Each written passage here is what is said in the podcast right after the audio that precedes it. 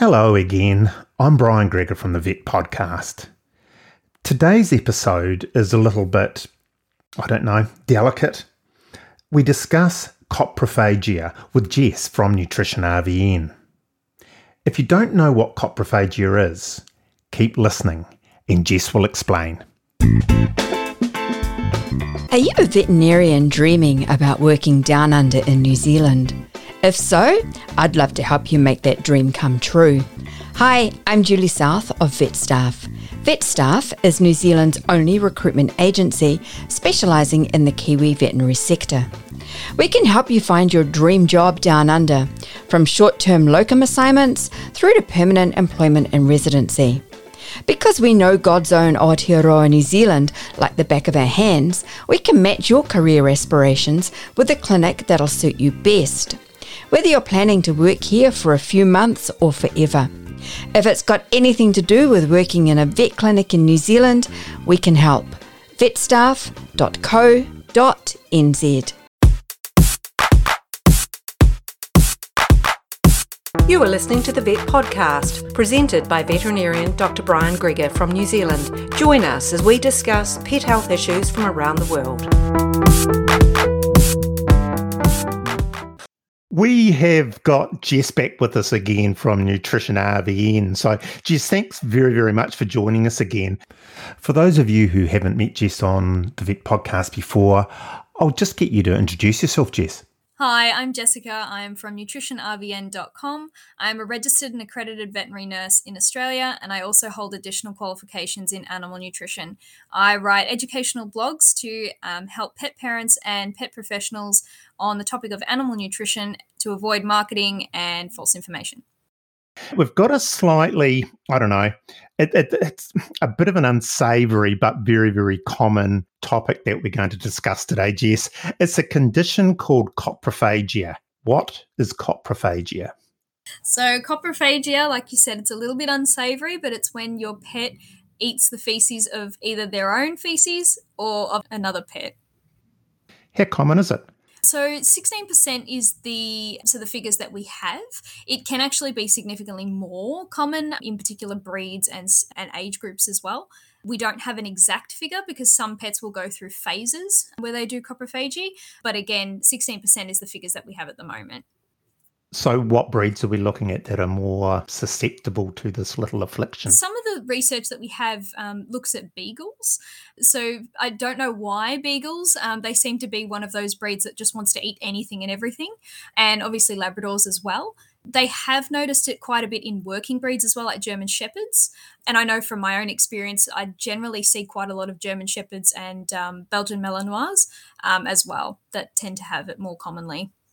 I could possibly be a little bit skeptical about the beagles because back when I was doing my training, like beagles were the research animals. So I, I, would be guessing that there was probably a lot of people with pen, paper, and a clipboard looking at beagles saying, oh, a lot of them are eating their poo. Yeah. So, yeah, I don't know. I, I haven't seen the research, but who, who knows? So, as unsavory as it is, is there a risk, one, to the dog's health? And to to humans' health. And I mean, I would imagine straight up, a dog eating poo and licking your face can't be good for you. No, no, um, that's generally where we see the main concern with with humans. There are quite a few, I suppose, as we spoke about in our microbiome chat. There are a few bugs that live naturally in the gut of dogs anyway. So if they are re-ingesting that if they're eating, you know, if they're eating feces of another dog, they may have a higher level of that bad bacteria that they can then pass on to you and they lick your face. For the dogs themselves, if they're eating their own stools or if they're eating the stools of another dog, they can actually be picking up some parasites there. That seems to be the most common concern that we have with these pets because yeah they, they could be out in the dog park eating something that might not be good for them. Is it normal behavior for dogs? I was reading some things where one of the things that I think it was wolves or coyotes or something does, where the adults will eat the feces to try and keep the den clear. I mean, for, for our um, sheep and beef vets that are listening, this is almost this refugia thing where you've got your adult animals cleaning up the potential, particularly worms, I suppose, parasites for the, the young pups. Is do you know of any research that indicates that? Um, I think it, it depends on the on the um, the species. There are some species, like you said, that do do it as a cleaning sort of thing. Particularly in the birds as well, they seem to do it um, more as a as a cleanup sort of thing. The other thing is is that the yeah, it, it does seem to sort of be a natural behavior for young dogs, and like you said, and wild dogs as well do tend to do it. I don't know if it's, I suppose, normal, but it can be, you know, it can be a behavior that is innate, um, and then they sort of grow out of it if they grow out of it. So, is this dogs eating their own feces, or do they eat feces from other animals that they're in association with? So, there's a couple of categories, I suppose, of coprophagy. There is um, autocoprophagy, where they eat their own feces. And then there's, like you said, the coprophagy of other animals. So, some dogs um, will go out and eat the, the feces of other species that they live with. So sometimes sheep, cattle, horses. So there, there's a couple of different types of it. I suppose the most common is when they eat their own or when they eat other dogs, but they do eat other species as well. It just depends on, I suppose, why they're doing it.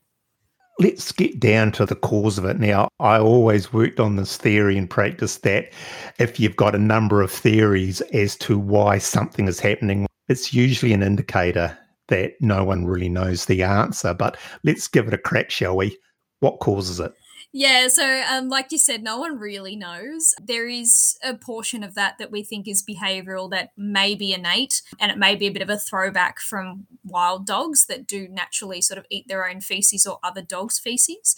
But then there is a couple of other theories, like you said before, where it could potentially be a medical issue. So, like malabsorption syndromes, where um, they may actually have an issue absorbing certain nutrients. So they then try and re ingest their own feces to try and extract a little bit of extra nutrients internal parasites as well, because again, they're sort of being drained of those nutrients that they should normally be absorbing. Nutritional issues. So, again, everyone tries to argue with me that it's not nutrition, but it can still be nutrition. I have seen a few cases of it being that they're just on an unbalanced diet. So, they start trying to eat their own feces to try and get those nutrients back so that they're not losing as much.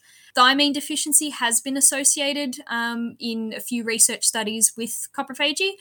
Um, and then there's the behavioral side of things. So some pets, when they're really, really anxious, will do it. I suppose that might be a throwback, like you said, from um, they're trying to clean it up or cover up that you know they've been there or any sort of uh, territorial side of things.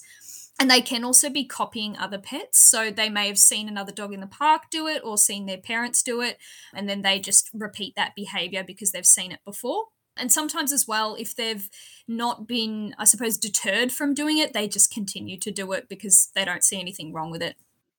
It's actually just occurred to me from, I think it was last time we were talking, which was a few months ago, we were talking about the microbiome and, you know, if we look in these other conditions that you were talking about, the inflammatory bowel disease, the endocrine pancreatic insufficiency, the malabsorption, these are things which are stopping the proper breakdown of food to be absorbed in one way or another. Mm-hmm how about the microbiome? I, would imagine that that has probably got the potential to cause issues here as well. Yeah, definitely. So there are um, some evidence that if you do have an unbalanced microbiome, that dogs will go out and they will try and ingest feces usually of other dogs. Um, that's what they've found most associated with this sort of issue.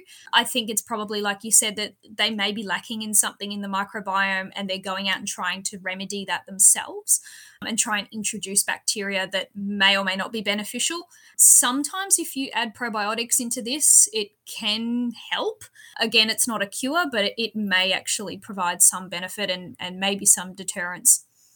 Now, for the listeners, if you are just new listening to the Vet podcast, have a listen back in our back catalogue. There's actually, I don't know how many episodes we've recorded now, Jess, three already, isn't it? They're all really, really interesting. The the one that relates directly to what we're talking about here is the one on the microbiome. So go go and have a look at our back catalogue and have a listen to that too. It's actually really quite interesting. So bottom line is we don't know what the heck's causing yeah. a lot of these dogs to, to to do this. How do we stop it? Your dog is going out the back and eating poo, or your dog is walking on the reserve or the park or the road and eating another dog's poo, particularly unsavory, whether it's doing any harm to the dog. How do you stop it? Yeah, so it, this is the you know the million dollar question. Everyone's always trying to to stop it. I think it, it is one of those things where we have to take a couple of steps uh, and see. Uh, again, like you said, there's so many potential causes. We have to try and eliminate you know tick them off on what could be the main trigger for that patient. For one thing you know i always try and eliminate any medical reasons. So like you said ibd epi those sort of things that are most likely going to be related to something that would trigger this problem. Once you've eliminated that then you can go and review the diet and make sure that there's nothing um, nutritionally that they're lacking or that there's there's nothing that's causing them to then have a deficiency that they're trying to remedy. A lot of pet owners sort of think that because they're feeding a complete and balanced diet that everything's fine and they don't have to worry about that. But there's individual variation in pets and some may not absorb certain nutrients as well as others so they could trigger this issue again just the the more practical stuff like keeping the back garden clean you know anywhere where the pet would go try and pick up the poo as fast as you can. Because again it is one of those innate things where they try and clean up after themselves sometimes. It's also really important to um, like behaviorally keep them really engaged and lots of enrichment so that they're distracted. They're not thinking about i'm bored what should i do? Maybe i'll just go eat my poo. And there are products on the market that you can use that will make the um, the feces taste nasty so they don't want to eat them but the research we have is that they don't really work. Um, so it's sort of better to be looking at those sort of things. Some pet owners like to use sort of basket muzzles when the pet goes out, so that if they're in the dog park, they're not able to eat feces. Um, again, whether it works or not, um, you know, it's one of those things you can try and use, but whether it's actually going to do any benefit, we don't know. Um, so it's more important to try and eliminate those other causes and some training and things like that that are more effective. I'll put my veterinarian's hat on here just for a couple of minutes, Jess, as far as I think if people are having issues with their dogs doing this, I mean, one thing probably is that it potentially can be learnt. Yeah. So if you've got an older dog doing it, there's a reasonable chance that the younger dog that's running around with it say, "Oh, that's a good idea," and give it a crack. Yeah. So it, it, it may pay to have a look at all of the dogs that you've got in the in the area. Mm-hmm some of it is learnt behavior, which is reinforced as well from what I've seen, where you will have the dog will start to eat the feces. And then, although you are telling them off for doing it, it's still actually an interaction. And the dog doesn't know whether you are telling it off or whether you're just, you know, good boy, good boy. Sounds very much the same as bad boy, bad boy. That's right. So they, they don't know the difference. So I think the the main thing is not to reinforce the behavior. Let them know they've done it wrong, but turn your back on mm-hmm. them. Don't don't don't make a fuss. Clean it up, and hopefully things will stop. The other thing that I will definitely say, and this goes back to what we were talking about with the medical issues, the IBDs and the exocrine pancreatic insufficiencies, malabsorptions, parasites, talk to your vet. Mm-hmm. The vet may well be able to pick up a reason right on the spot. Wait, your dog is looking skinny. What are you feeding it? Or let's go and run some, you know, run a TLI test or something to check whether you've got a, a pancreatic insufficiency or you've got a cancer and it's not eating enough. So I think rather than rely on a lot of witchcraft kind of things, go and talk to the animal health professional and try and get to the bottom of it. Jessica, I'm going to leave it there because I think we've run out of things that we can say without offending too many people. So, again, thank you very, very much for taking the time to talk to us. Thanks, Brian.